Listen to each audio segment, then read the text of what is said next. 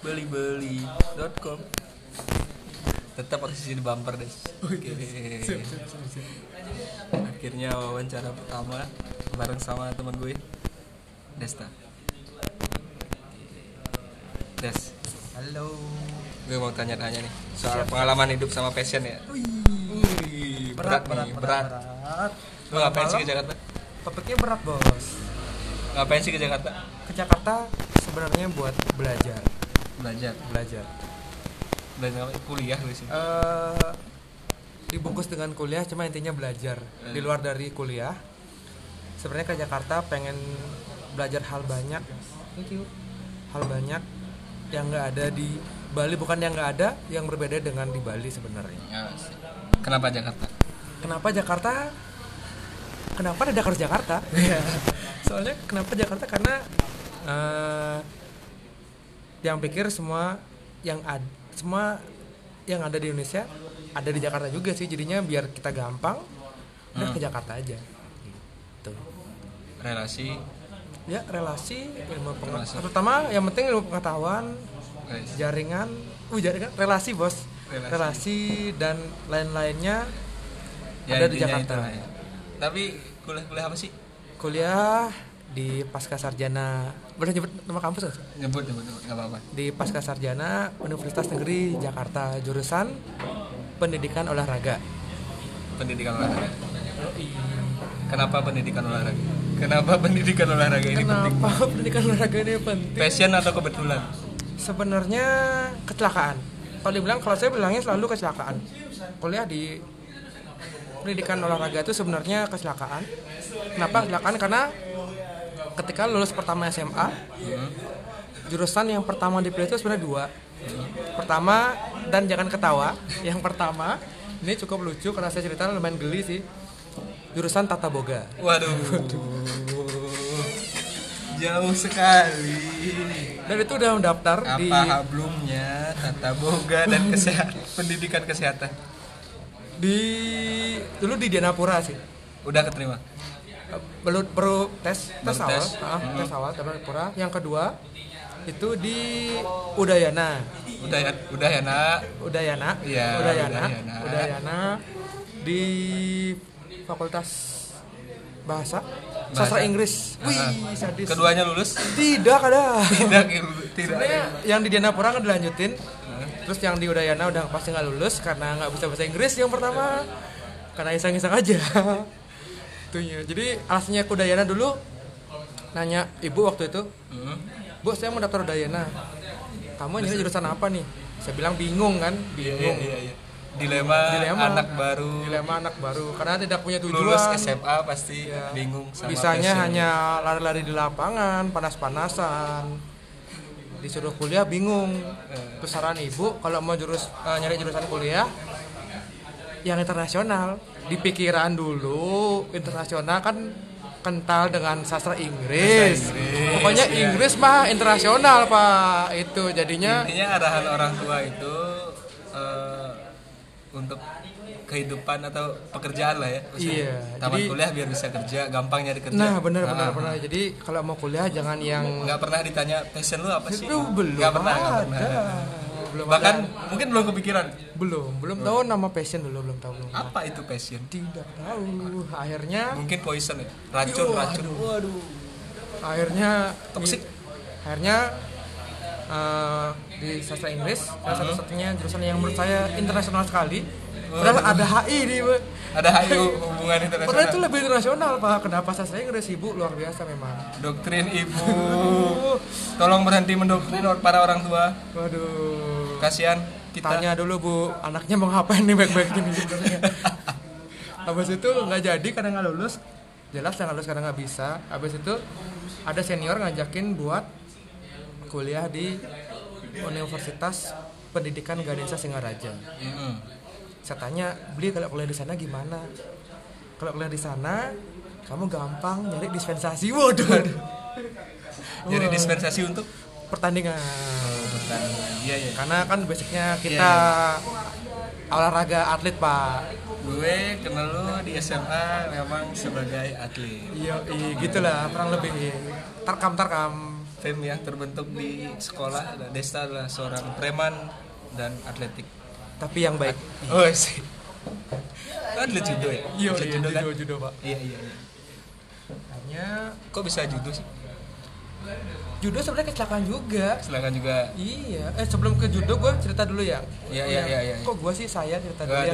Tidak boleh lo gue sombong kali. waduh waduh gue udah telanjur Iya, gak apa-apa bro. gue udah telan- terlanjur Jakarta bang Usil sadis. ingin menghilangkan aksen-aksen Waduh. karena saya malu sebagai orang Bali Lengket.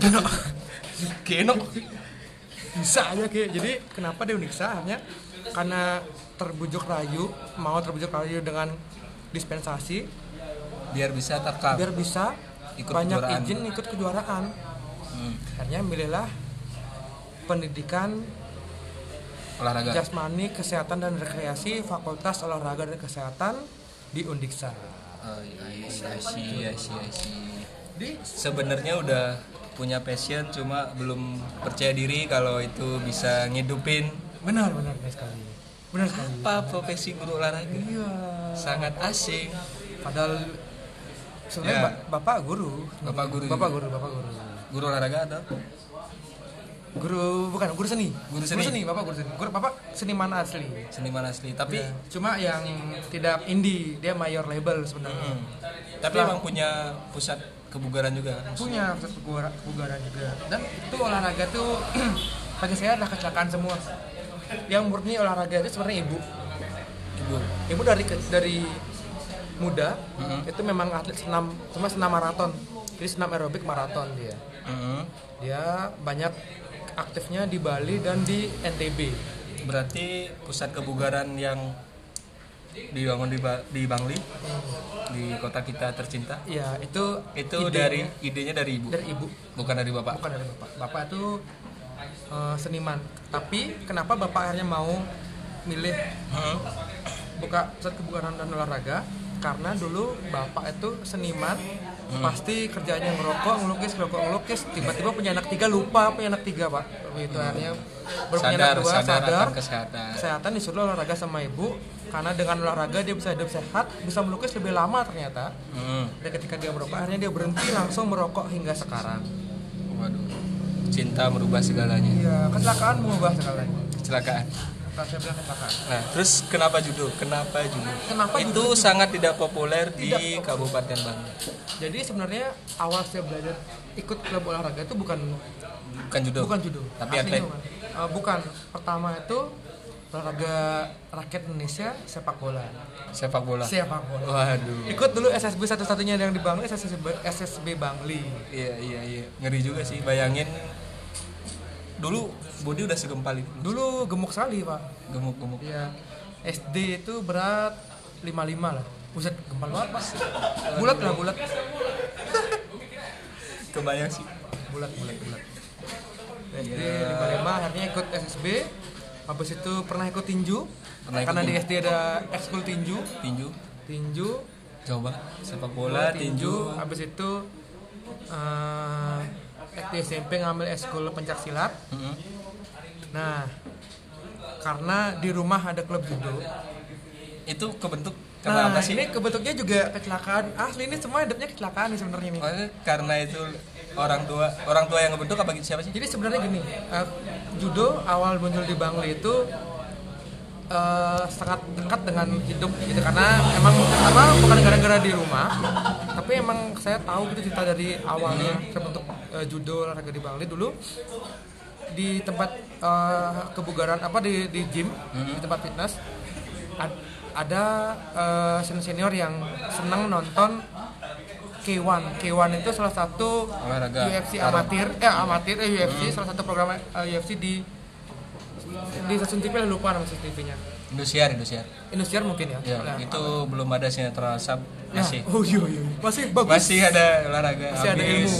habis kartun siang-siang tinju habis itu berita habis itu dangdut. Nah, belum ada sinetron asap Oke, oke. jadi Indosiar masih. ada ada itu akhirnya kayak yang penjago karate ada yang jago street fighter ada yang jago kungfu ada yang jago Brazilian Jiu Jitsu dulu ada udah jago apalah semuanya.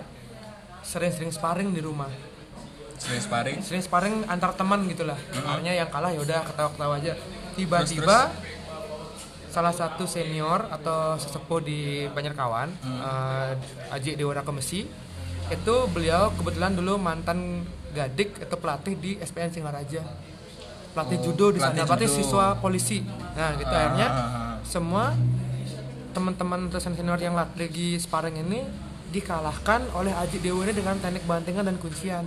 Semua kaget akhirnya nanya ini olahraga apa nih? Gitu. Namanya judo. Semua orang nggak tahu judo akhirnya tahu judo gara-gara Iya, kejadian iya, iya. tersebut. Oke itu akhirnya dari Eh. sana. Mi- mikir masuk judo karena udah nggak bisa bersaing di sepak bola kayaknya susah terus pindah ke apa tadi silat juga Silat. susah kayaknya.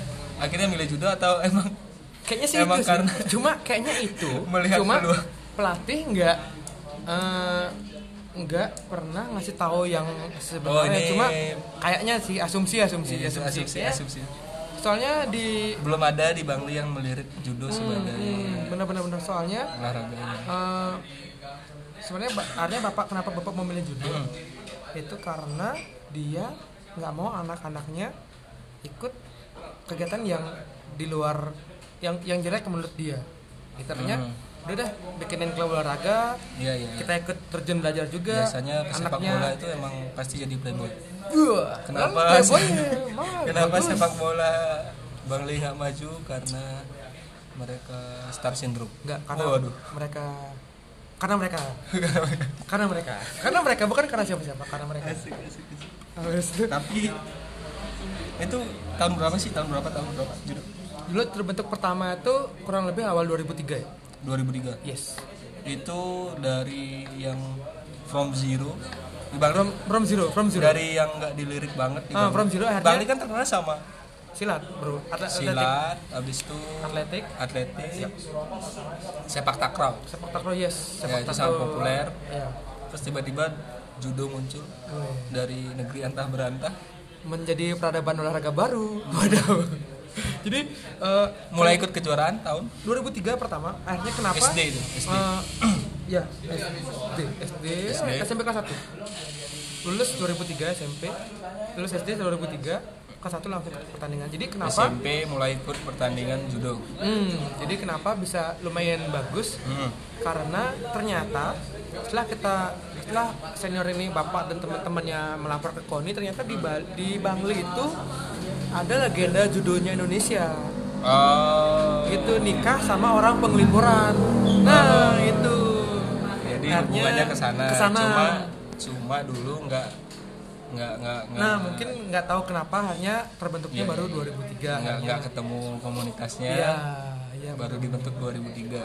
nah Wah, istri. sampai sekarang see, gitu jadinya see, bertemu I di see. KONI semuanya itu KONI Bangli Terus prestasi. Prestasi sebagai atlet judo. ya saya prestasinya kurang pak Waduh, enggak enggak prestasi daerah dulu deh dari. Kalau di Bangli udah pasti juara satu dong. di Bangli malah nggak ada pertandingan Nggak ada pertandingan Ya, karena kan karena, circle-nya komunitasnya cuma satu. iya cuma satu Kalau provinsi juara pertama mas senior pertama itu 2007 2007 waktu Porda berarti. Porda Bangli saya lumayan prestasinya lumayan lama loh sebenarnya Hmm. dibanding teman-teman yang lain saya ikut ke jurnas pertama itu 2005 Ke Jurnas pertama 2005 pertama 2005. ya Heeh. Porda pertama 2005 Porda pertama 2005. Porda juara dulu baru bisa ke Jurnas kan? Atau Hmm, ya pertama kan kita juara ju- junior dulu. Kita Juara juara junior, seleksi juara seleksi junior dulu. Habis itu? habis itu dikirim ke ke jurnas. Ke jurnas 2005 kelompok umur. Hmm. eh main pertama kalah. Iya, iya. pulang habis itu mer- meniti-meniti juara. Dari 2005 baru bisa juara junior. Itu kelompok umur baru 2009 2009 itu waktu mau tamat SMA ya? SMA Iya kan? SMA kelas 3 kan? kelas 3 awal-awal kelas 3 Iya, 2009 semester awal. 2, semester 2 kelas 3 Iya. karena itu adanya bulan awal tahun 2009 Itu juara Iya. juara ke juara Jurnas jurnas pertama. pertama, Iya. itu dari kayaknya SMP ke 6 tahun berarti 6 proses. tahun bo Oke. sulit bo juara pertama senior itu di 2007 betapa pentingnya konsistensi. Konsistensi. Kerja keras. 6 tahun bro. 6 tahun. Baru juara. Tapi sampai sekarang masih jadi aktif ya jadi atlet ya? Masih masih masih masih. Oke. Ini itu yang merubah semuanya. Kenapa nggak kepikiran masuk eh, kuliah di kenapa harus ada dua opsi tadi sebelum akhirnya milih kuliah di pendidikan kesehatan olahraga. Karena itu sih alasan terkuatnya kenapa pendidikan olahraga kenapa uniksa gitu ya? Enggak, kenapa kenapa ada dua opsi sebelum yang tadi dibilang di awal? Oh, ya, ya. bahasa Inggris sama karena pertama dari- padahal padahal udah bergelut di dunia atlet 6 tahun. Hmm. sepertinya udah kalau kalau passion udah kebentuk. Kalau pasien kayaknya udah ke- kegemaran udah senang sama olahraga. Cuma dulu Belum tahu belum tahu. persis hmm, dunia. iya belum tahu dulu. Kan tapi karena dulu senangnya tuh senangnya memang di dapur. Ini maksudnya nih senangnya senang masak. Oh, gitu, senang senang memang oh, oh. masak tuh emang senang berarti sebenarnya passionnya ada masak olahraga. Olahraga. Nah bahasa Inggris yang nggak banget sebenarnya. Iya banget. Tapi- Kan tidak punya pilihan karena ibu luar tapi biasa itu dokternya orang tua iya, iya. mantep ibu semua Visioner. semua orang pasti ngalamin Iya gitu jadinya kenapa? Terus waktu itu Diana Pura itu menjadi juara Hexos basketball di kampus eh eh, antar antar kampus di Bali. Hmm, Hexos tuh kayaknya kejuaraan basket paling top se anak-anak kampus Bali dulu. Karena saya pikir wah Masih Diana eksis Pura sekarang? kayaknya udah enggak. Oh, milih milih Diana Pura Karena ada gara-gara- faktor olahraga ada juga. faktor olahraga juga. Iya. Basket padahal nggak terjun di dunia basket juga kan? Iya. Cuma gara-gara judo nggak ada, akhirnya Ya nyari opsi lain. Nyari opsi lain. Eh, biar tetap jalan, olahraga Iya, jalan, benar sekali. masak-masak jalan. tapi kalau saya pikir-pikir kecelakaan itu yang membuat karir saya lumayan bagus akhirnya. Hmm, hmm.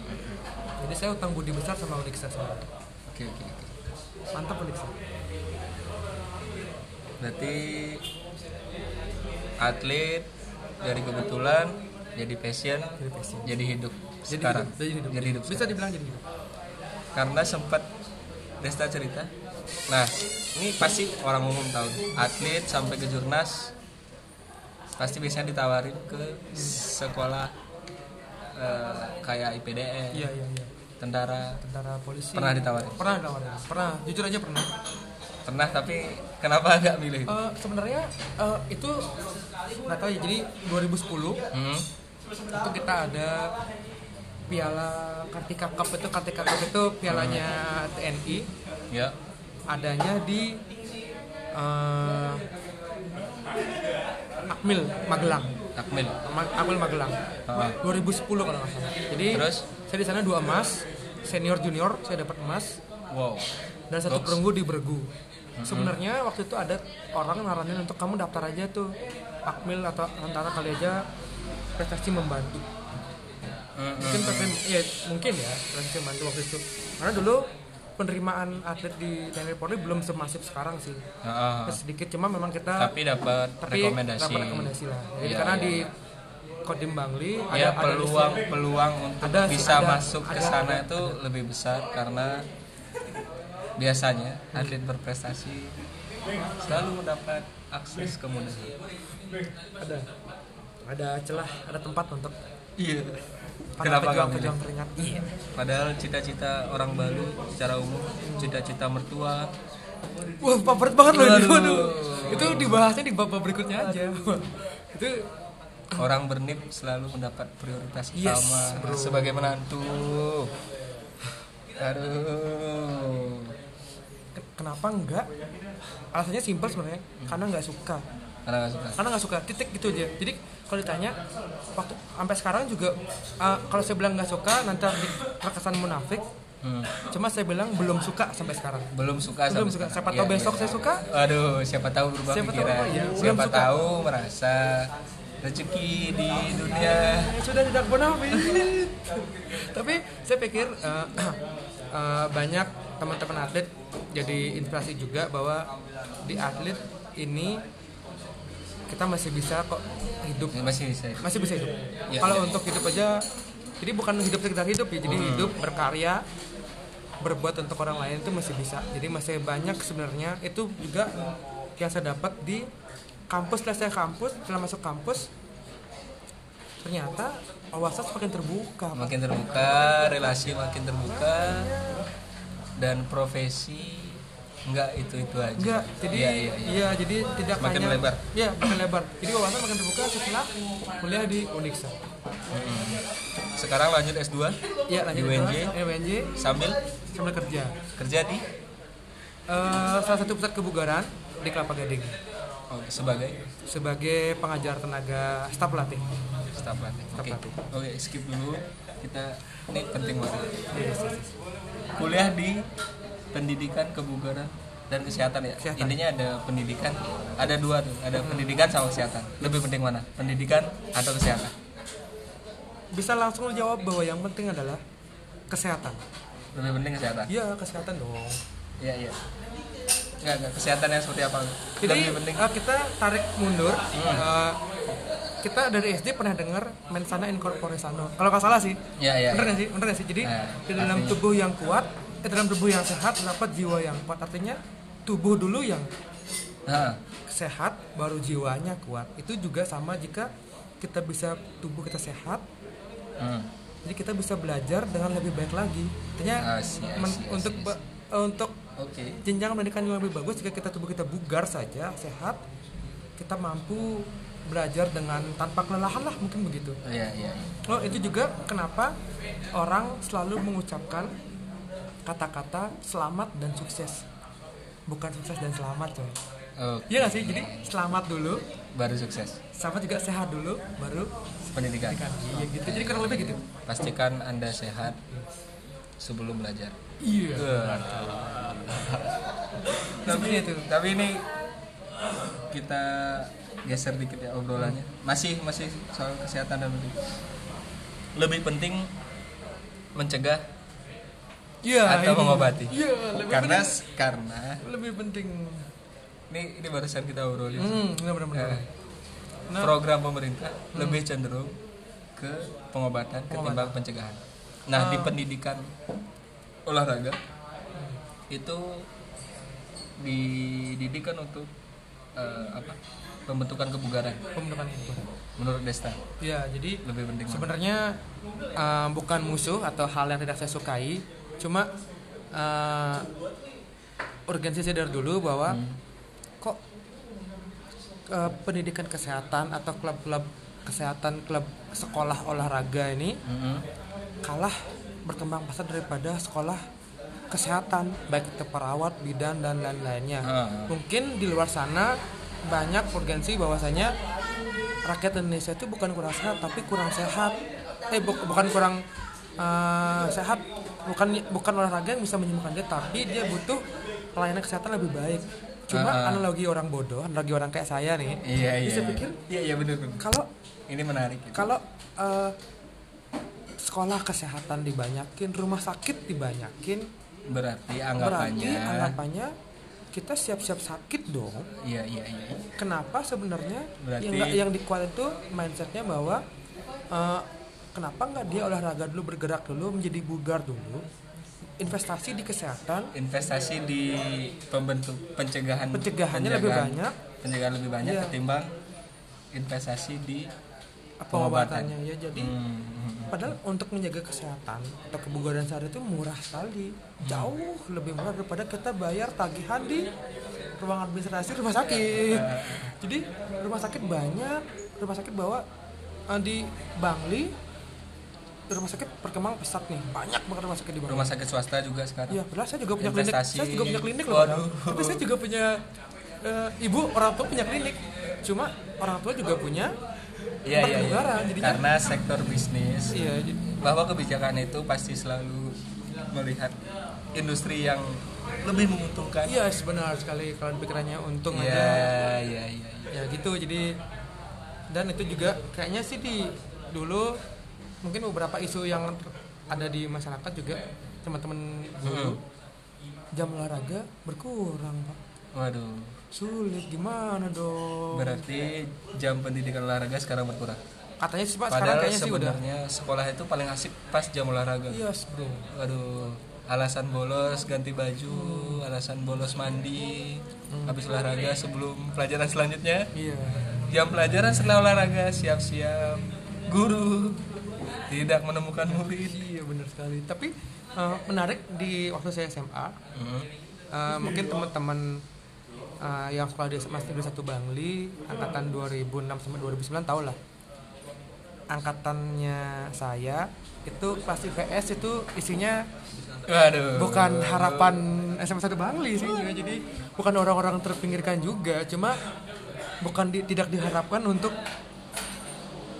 menjadi ya isinya ya ya ya. Se- kalau saya bilang second best enggak tapi saya pikir eh, kalau saya menganggap itu teman-teman saya tuh teman-teman yang paling bahagia seluruh dunia? Apa? paling bahagia seluruh dunia. Waduh. karena dia emang senang menikmati sekolah. Ya ya ya jadi nah Sekolah itu untuk- bisa saya lihat dari eh, pelajaran yang lain. Mau sekolah jam setengah 10 kelasnya jam setengah 8 dia sangat gampang untuk bolos. Tapi olahraga pagi yang jam 6 bisa dijamin datang semua Oke. respect sama anak IPS 1 Waduh. 2008 2009 respect respect. Tadi di balik jiwa yang bugar ada eh di balik badan yang bugar ada jiwa yang sehat. Iya respect ternyata olahraga dulu baru bolos. Iya jadi biar kuat bolosnya sepertinya mungkin itu kayaknya. Jadi gitu tapi ini menarik. Eh, arah investasi sama kebijakan pemerintah. Sekarang udah mulai mengurangi jam olahraga tapi di sisi lain instansi instansi sek- sekolah untuk pengobatan makin banyak ya. Iya makin banyak. Jadi kenapa pencegahan?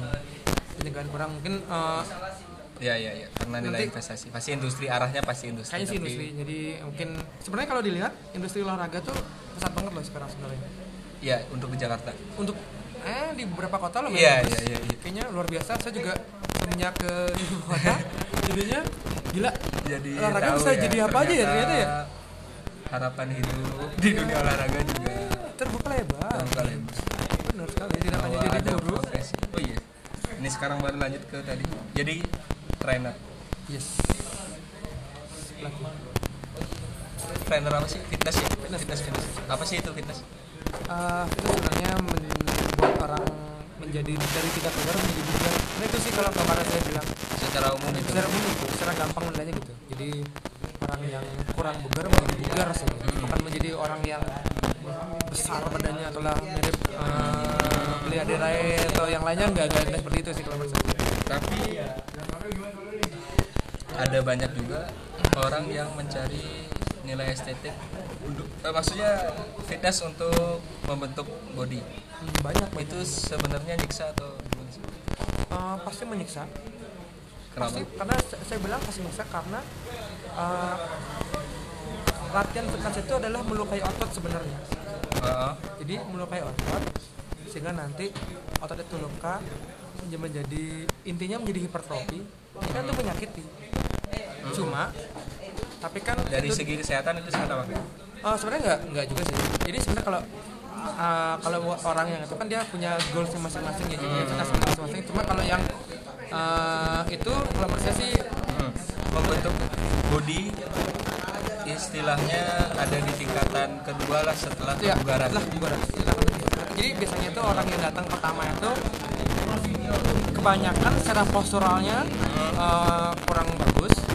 Ini ada yang bungkuk uh, ada yang uh, lesu mukanya ada yang apa uh, salah satu ototnya dominan geraknya gitu.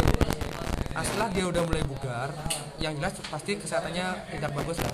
Sehat daya tahannya kurang bagus. Setelah dia mampu mengatasi masalah yang dasar ini Hmm.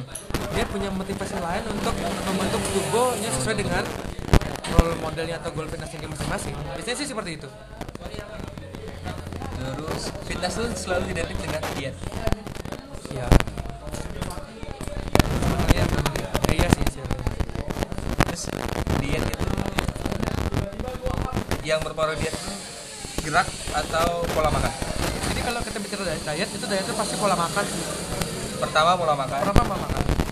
Jadi kalau di dunia fitness untuk kalau kita bicara kalau diet itu pasti orangnya pengen kurus ya. Ya Iya, jadi pengen menurunkan berat badan. menurunkan berat badan sebenarnya 60 sampai 70 persen itu kuncinya ada di pola makan. pola makan Latihan hanya 20 persen. latihan hanya berpengaruh 20% terhadap dia Kalau eh, contohnya nih, kita paling simpel, kalau kita hanya mau berat badan turun saja, hmm. kita coba puasa. Hmm. Puasa satu hari, eh, besok timbang berat badan masih turun. masih turun Itu karena itu kita gambar eh, secara mudah lihat bahwa oh, dengan menjaga pola makan, berat badan sudah pasti turun. Ah, Cuma dengan olahraga kita menaikkan daya tahan daya tahan tubuh. yang menjadi lebih bugar lagi. Dan mem- mem- mengoptimalkan dari efek si diet ini sebenarnya sih. Berarti selain eh, mau olahraga kasih makasih. Aku banget kelihatan emang dari Bali itu susah. Tuh Susah. susah. Oh iya lagi satu selain diet dan olahraga Ya. Pola istirahat menjadi peranan kunci terakhir di berarti ini ini lu pelajarin di sekolah juga? Sebagai trainer? Eh, saya dapat ilmu-ilmu ini ketika menjadi tenaga pelatih sih sebenarnya. Kalau di kampus lebih kampus kan lebih ke cenderung ke pendidikan. Olahraga Pedagogi pedagogi pendidikan. pendidikan olahraga ini sangat komplit. Apakah semua sarjana pendidikan olahraga bisa jadi trainer harusnya bisa harusnya bisa karena kita sudah menguasai beberapa beberapa ilmu dasar dari orang hmm. non fakultas keolahragaan sih sebenarnya sih Eh, nilai gizi itu ada di pelajaran pendidikan Yang dasar kesehatan. dasarnya ilmu ada. gizi ada tapi basic nggak sebagus eh, jurusan di eh, teknik pengolahan pangan dan lain-lainnya sih cuma kita belajar kita belajar penanganan cedera olahraga kita belajar ilmu gizi kita belajar ilmu gerak. Pokoknya yang cuma kita eh, lingkupnya yang dasar aja sih iya isi isi ini overall apa tantangan terberat ini dari menjalanin persim dunia per- persimpangan waktu mau milih kuliah terus jadi atlet sampai sekarang jadi atlet sekaligus trainer tantangan terberat apa? Tantangan terberat eh, mungkin kalau menurut saya sih tantangan terberat kalau keluarga enggak. Keluarga selalu mendukung. Dukungan keluarga dapat. Dapat. Cuma ah, tantangan terberatnya sih kalau dibilang apa sih? Bingung juga sih tantangan terberat ya. Waktu sekolah waktu sekolah jadi atlet Nah, sebenarnya nggak- ini tantangan terberat tuh eh, orang-orang masih banyak skeptis sih sama oh lu eh, kamu hidup di dunia olahraga emang bisa hidup? Nah itu tuh Iya, iya, masih iya. masih masih masih berjuang untuk masih berjuang untuk meyakinkan itu. Ah, ah, meyakinkan itu sih semua orang iya. Itu tantangan terberat iya pasti sih. Maksudnya jarang ada orang yang tahu profesi di dunia olahraga itu kompleks banget. Dan untuk negara berflower dua untuk negara berkembang olahraga jadi kebutuhan tersier lah. Sehingga profesi pun masih susah. Iya. itu sih tantangan terbesarnya sih itu sih. Untuk membulatkan tekad menjalani passion menjalani kalau saya bilang perjuangan itu masih masih. masih ada. Masih masih kuat. Masih kuat. berjuang. masih berjuang masih berjuang. Masih panjang. Jalan masih panjang. Jalan masih panjang masih- kalau sekarang ngelihat peluang ini di Bali gimana sih? Uh kalau di Bali itu bagus banget prospek banget sebenarnya. Prospek. Luar biasa jadi prospek. masyarakat udah mulai mengarah udah mulai mengarah udah mulai intinya eh, udah karena pasti faktor media sosial yang Ah, kembangannya luar biasa. jadi tren juga kan. Jadi tren Iya, juga. bentuk body juga jadi tren. Ah, pokoknya gym life itu udah tren banget. Terus udah jadi eh, fashion juga ya ya udah menjadi fashion, passion beberapa orang habis itu fashion bukan fashion Fashion. ya ya kan? Fashion Ah. fashion bukan fashion kayak orang Bandung nih susah ngomong P sama. Enggak, maksudnya jadi Ya, tren jadi- itu karena sosial media. Ya, ya. orang berlomba-lomba bentuk body. Nah bener-bener biar ah, kelihatan lebih keren. Karena walaupun eh, visi Desta sebagai trainer dan orang yang berkecimpung di olahraga adalah menyadarkan mereka tentang kesehatan tapi mereka masuk ke dunia ini adalah sebagai fashion. Iya benar-benar. Dan akhirnya ketemu kan? Karena pengetahuannya ketemu ada ketemu. Bisa digambarin seperti itu benar gak sih? Benar benar benar benar. Kurang lebih seperti itu sih. Soalnya eh, ternyata setelah eh, era-era sekarang fitness itu tidak hanya gym gym konvensional kayak yang dulu. Jadi tempat olahraga atau studio olahraga kalau saya bilang itu namanya co workout place namanya jadi tempat kita untuk berolahraga gitu. Jadinya kalau kita di Jakarta punya co-working place kita punya co-workout place gitu. Jadi kalau ngomong bahasa Inggris susah bro. Jadi rumah Susah singgah untuk istilah-istilah olahraga ini ya pak rumah Bangsat ya, singgah untuk olahraga. Jadinya gitu. Jadinya ada yang tipenya kelas aja ada yang tipenya yang sekarang keren calisthenics bisa di mana aja. Ada yang gym konvensional ada yang uh, powerlifting lifting ada yang oh, macam-macam lah. Pokoknya sekarang udah berkembang banget luar biasa. Mantap. Tapi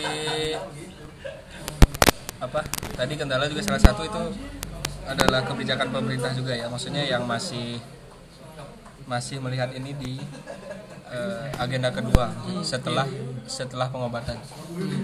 Maksudnya ada kesehatan penyadaran tentang pencegahan lebih rendah ketimbang pengobatan. Mungkin pemerintah melihat urgensinya memang di sana sih. Kita juga tidak bisa menyalahkan. Mungkin pemerintah uh, cenderung urgensinya ke arah iya iya iya. uh, pengobatan. Karena mungkin tapi saya pikir uh, dal- orang lebih Iya, rela eh, bayar bulanan BPJS ketimbang bayar bulanan di gym. hmm, itu dulu. Cuma setelah sekarang udah udah agak naik. Iya sekarang udah setelah uh, gaungnya ini setelah Asian Games Asian Games Indonesia Hmm. itu merubah pandangan orang banyak tentang olahraga. Itu luar biasa banget. Jadi Iya, iya, iya. pesannya pesannya Asian Games itu nyampe bener-bener di Iya iya. masyarakat eh sorry masyarakat yang lainnya nyampe bener-bener. Itu ternyata itu yang saya lihat setelah Asian Games kemarin. Itu luar biasa luar biasa itu. Asian Games merubah pandangan orang terhadap dunia olahraga. Luar biasa Asian Games. Terus cara untuk tetap konsisten ini udah lama banget kan dari SMP. SMP tahun 2000 2003 ya. Merintis 2003. Sekarang 2019. Itu berapa tahun sih jadinya? 14 14 tahun. 16 16 ya. 16. 16 tahun. 16 nah, Konsisten konsisten di dunia olahraga selama 16 tahun itu gimana ceritanya? eh, Gimana sih caranya? Tips-tips Oh, biar oh. tetap konsisten. intinya mau belajar intinya Nggak cepat puas. nggak cepat puas. Artinya eh, men- menikmati udah pasti menikmati. Cuma di samping menikmati kita harus belajar juga. Karena semakin kita belajar semakin senang kita hidup di dunia olahraga. Artinya semakin banyak ilmu yang kita tahu. Gitu. Itu jadi salah satu cara mengat saya mengatasi itu ya dengan belajar ketemu orang banyak sharing dengan orang olahraga maupun non olahraga karena kalau dengan non olahraga kita tahu nih perspektifnya orang memandang olahraga itu kayak gimana. Jadi kita tahu juga gitu. Dialektika. Ya. jadi gitu sih tentang dengan belajar. Terus belajar. Waduh. Yes, padahal SM, di SMA anda tergolong orang-orang yang tidak pernah belajar. Tidak pernah belajar. Mungkin iya iya iya. tapi di SMA saya lihat.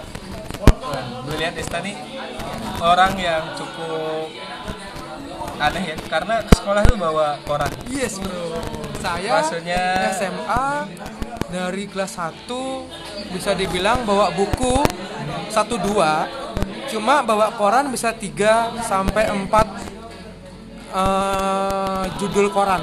Yang pertama pasti jadi Jawa melek Pos informasi melek tentang dunia olahraga itu dari Ya benar koran. sekali. Jadi Jawa Pos, Radar Bali, terus sama satu lagi tentang Sportmania dulu Jawa Pos itu ada tiga korannya. Yang itu kalau Senin sampai Minggu itu reguler, yang non reg itu Selasa dan Jumat itu pasti koran bola. Jadi Putu Adesta itu utangnya di lopar koran banyak banget tuh.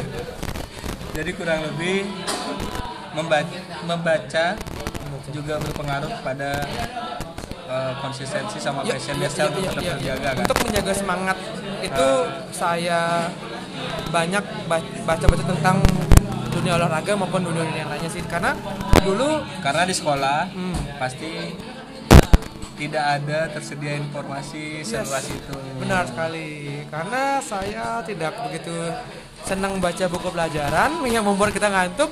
Saya lebih senang baca koran karena intinya saya nggak senang baca buku yang panjang paragrafnya. Hmm, Jadi kalau koran kan dikit-dikit tuh. orang dikit-dikit Nah. terus topiknya lebih kena Iya lebih kenal, lebih dekat aja. lebih sesuai sama passion Iya benar. Jadi saya lebih senang baca koran. bisa dibilang ini menurut kita subjektif aja bahwa SMA itu yang bikin bosan adalah pelajarannya masih banyak dan enggak eh, harusnya udah mulai menjurus ke passion ya betul nggak Harusnya sih gitu. Cuma karena kita negeri, kayaknya nggak bisa terlalu idealis pak. Waduh Ya, karena kita negeri ya kita Ya, ikuti ya. aja.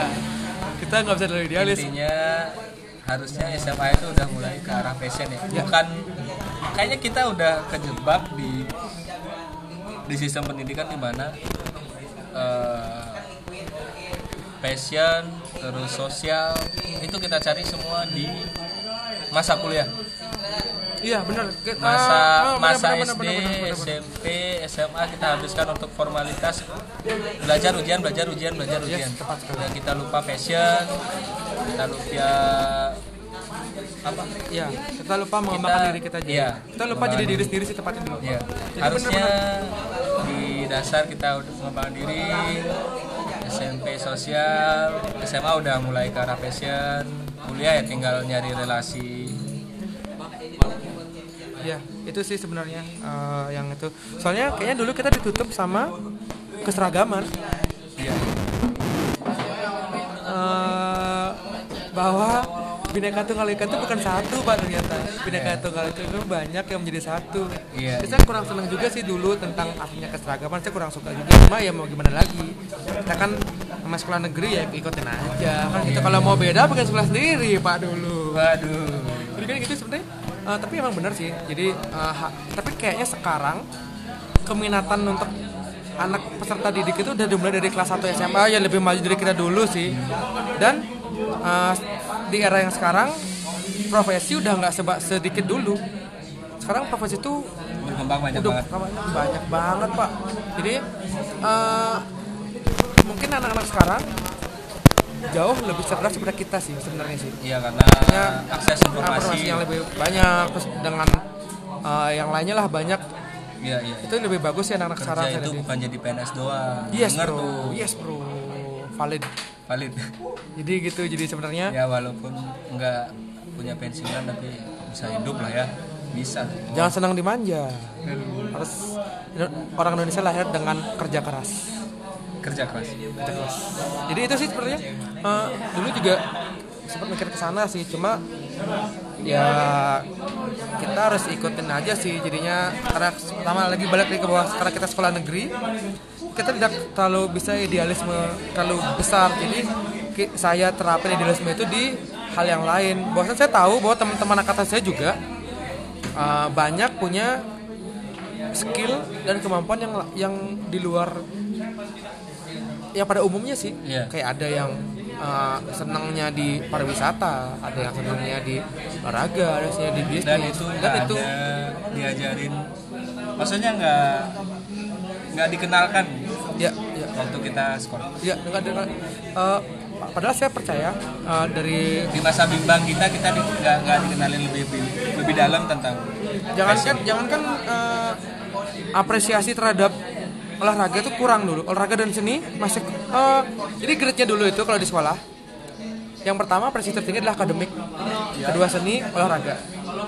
Padahal dia sadar dia nggak tahu bahwa anak didik itu memang uh, bisa dilihat dari bisa berkembang bisa berprestasi dari ketiga tiga hal itu. Iya, Harusnya jadi berimbang ya. Maksudnya harusnya berimbang harusnya berimbang harusnya berimbang. semua punya potensi saya tidak selalu ya benar saya tidak selalu mengeluarkan yang olahraga juga. Wow olahraga banyak kurang juga banyak banget. Cuma uh, kalau dibilang waktu angkatan saya yang berani diadu prestasinya harusnya olahraga yang paling bagus. Uh, akademik baru bisa bikin kita juara kecamatan atau juara kabupaten olahraga dan seni udah bisa kita bikin kita keluar negeri bahkan juara nasional tuh bisa bikin keluar negeri. Itu luar biasa banget pengaruhnya sebenarnya kalau orang lihat. Iya, iya. itu sih sebenarnya. Tapi nggak apa-apa sih.